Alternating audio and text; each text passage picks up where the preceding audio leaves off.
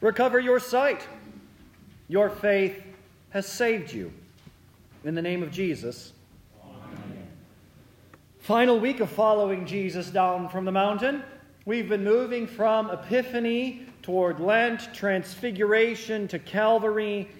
We're about 50 days out from the resurrection, only three days till the Valley of Lent. It's Jesus' final trip to Jerusalem. That's what Jesus says today. We're going up to Jerusalem, and everything that's written about the Son of Man by the prophets will be accomplished. We've been having good prep for Lent these past few weeks, looking first at Sola Gratia by grace alone, then Sola Scriptura by scripture alone, one more to go, Sola Fide by faith alone. No parable today. Blind guy gets his sight. But before we're told that, we're told about the apostles. Jesus clearly and plainly tells them what's going to happen. I'm going to Jerusalem to suffer, die, and come back to life on the third day. But seeing, they don't see. Hearing, they didn't understand. This was the third time Jesus told them all of this, but they wouldn't get it until after he'd risen. Only the blind guy saw Jesus for who he was. Physically blind, he could see spiritually. That is, he trusted in Jesus. He believed who Jesus was the Son of David, who'd come to have mercy even on him. Jesus gave him physical sight to match his clear spiritual sight. He saw with eyes of faith. He trusted in Jesus alone.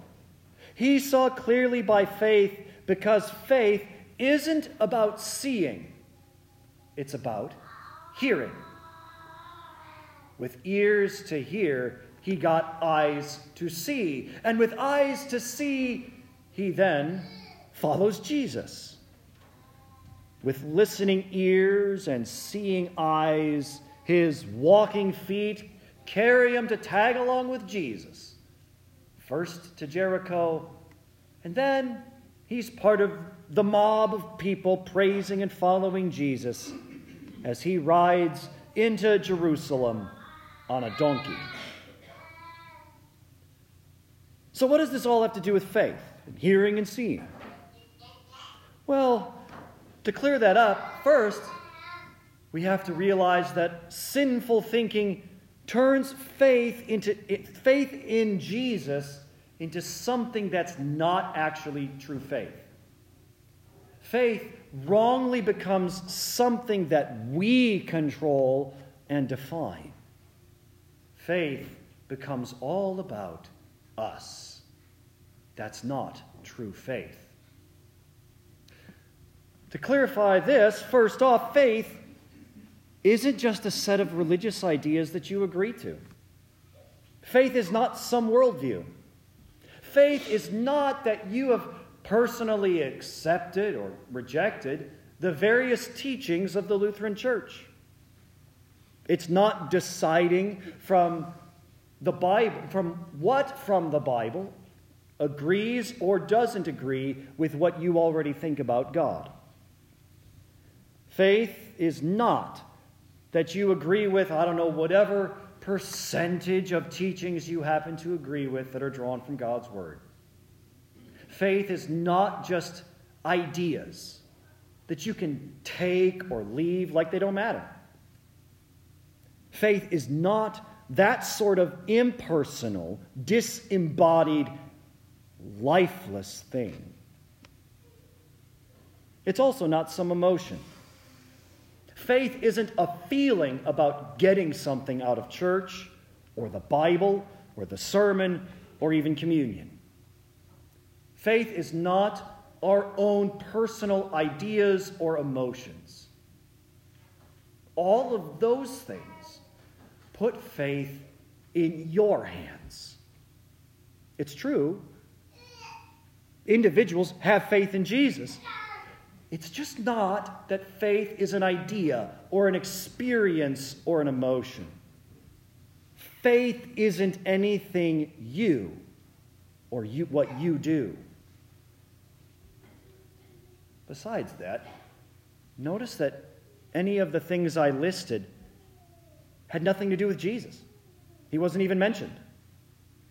A Christianity that's just ideas or experiences or emotions, but where Christ is absent, that's not true Christianity. Same with faith. Faith that discusses itself, but not Jesus, isn't faith. For where there is no Christ, there is no faith. And where there is no true faith, there is no Christ.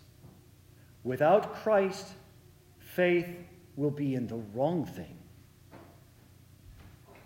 Faith is not right answers or passing questioning or getting confirmed. And yet, true faith, as Jesus says, it cherishes all that I have commanded. Faith is not an experience. And yet, faith, as Jesus says, is being born of water and of the Spirit. It is remaining in Jesus' word. How can you remain without reading or hearing? And faith, as Jesus says, is consuming my flesh and my blood. Faith isn't an emotion, and yet it is a boldness and confidence in Christ, which also lives fervently loving the people around you. After all, faith without works is dead. See all Ten Commandments about that, as well as 1 Corinthians 13, which we just heard. Now, the blind guy had faith not because of what he had, or did, or even could experience. He was a blind beggar. It's all because he could hear. That's because faith is having living ears toward Jesus. He didn't believe in Jesus after he could see, he believed in Jesus before that.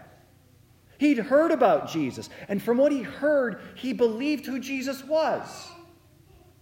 He didn't believe in Jesus because Jesus lined up with what he already thought about God. It's because he heard what Jesus was doing, and from that, he trusted that Jesus was the promised Savior, the Son of David. His living ears listened to the preaching about Jesus and listened to Jesus' own words. In fact, that very message about Jesus and from Jesus' own mouth gave him living ears because the word creates faith. As Paul says, faith comes by hearing. And with living ears, he got living eyes and also a living mouth. He glorified God. He also got living feet, feet that actually walked to follow Jesus. See how physical faith becomes. It's a living, active thing. It's like that blind guy. He saw. And so he was fully alive then, not just because he had the right ideas and preferences bouncing around in his noggin. Because faith is having living ears toward Jesus. And after you get living eyes, you'll get, uh, after living ears, you'll get living eyes, and a mouth, and hands, and feet. You will be actively listening to Jesus, following him, and even loving those around you. Now, there's many blind guides out there. They're unwilling to see that faith must have something that it believes, which means it holds on to something, it stands on something. Faith stands on the message of Christ, the message that only He has saved you. He died for all your sins, even how we distort faith to gain control of it. He rose, and that means you're innocent. And faith holds on to that message, and in that way trusts, holds on to Jesus. But just like salvation had to do with that guy's physical body, he actually saw, so also faith in Jesus has to do with your body. You're not just a brain, you're not just a spirit who feels that's trapped in some body. And so faith is tied to physical things because Jesus ties his word to physical things. He who has ears to hear, let him hear. For faith is having living ears toward Jesus. The Lord ties his word of forgiveness to things like water or bread and wine. He also ties his gospel message and his absolution to the man he sends out. He also ties it to you so that you, in your daily vocation, can speak that message and forgive in your daily life. He had his word written down on physical scrolls and books. Jesus is clear. Baptism gives you salvation, forgiveness, and the Holy Spirit. Preaching his death and rising for you saves you. Absolution delivers forgiveness, and communion is his body and blood for you for the forgiveness of sins. And faith believes all these things and so gets all of those benefits. And the small catechism, which properly teaches the Bible, says that only faith, only faith, only faith gets you ready for communion.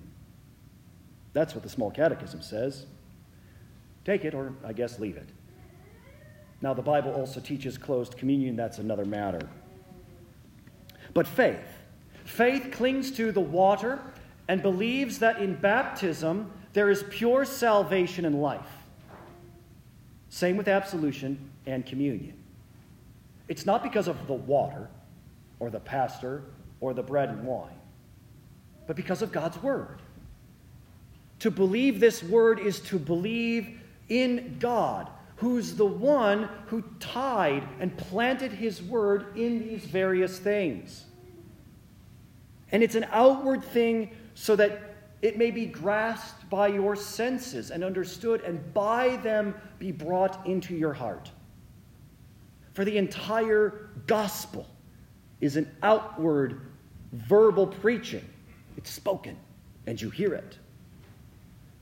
And because faith is having living ears toward Jesus, it means that wherever he speaks, no matter the direction he points you to or by whatever means he happens to be speaking, faith looks at those things. It holds on to that thing. And so it makes sense that whoever rejects baptism, or absolution or communion or preaching and his word rejects God's word, faith, and Christ. Because he's the one who directed us to and binds us to all of these things. Faith alone saves because Jesus alone saves. Faith clings only to him. And he delivers his salvation accomplished at Calvary in physical ways. And faith clings to these things too. Not because these things fit with our thinking or our experience or even what we feel about them. It's because of what Jesus says about baptism and absolution and preaching and God's word and communion. And the Bible and the small catechism are very clear that you only get something out of baptism or absolution or a faithful sermon or communion because of faith alone, by trusting Jesus alone and what he says alone. After all, faith, just like it was with that blind guy, is having living ears toward Jesus. In the name of Jesus,